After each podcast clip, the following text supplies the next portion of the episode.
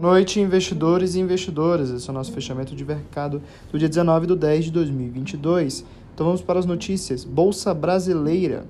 O Ibovespa fechou em alta de 0,46 nesta quarta-feira 19, a 116.274 pontos. O principal índice da Bolsa Brasileira, puxado principalmente pelas ações da Petrobras, destacou do que foi visto no exterior, onde os maiores benchmarks fecharam em queda.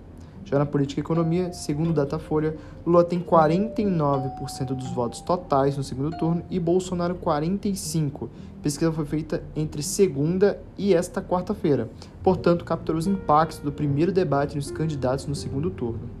Já nos juros de dólar, o DXY, que é mede a força da divisa dos Estados Unidos frente a outros, outra de países desenvolvidos, ganhou 0,69%, a 112,92 pontos Frente ao real, o dólar comercial subiu 0,37 a R$ 5,27, tanto na compra quanto na venda.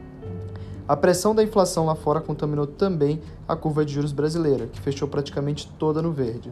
O rendimento DI para 23 ficou estável, mas os dos contratos para 25 e 27 ganharam respectivamente 6,5 pontos base e 8 pontos base, a 11,67 e 11,53.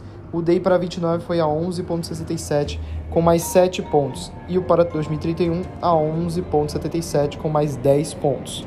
Já no mercado internacional, nos Estados Unidos, Dow Jones, SP500 e Nasdaq recuaram respectivamente 0,33, 0,67 e 0,85.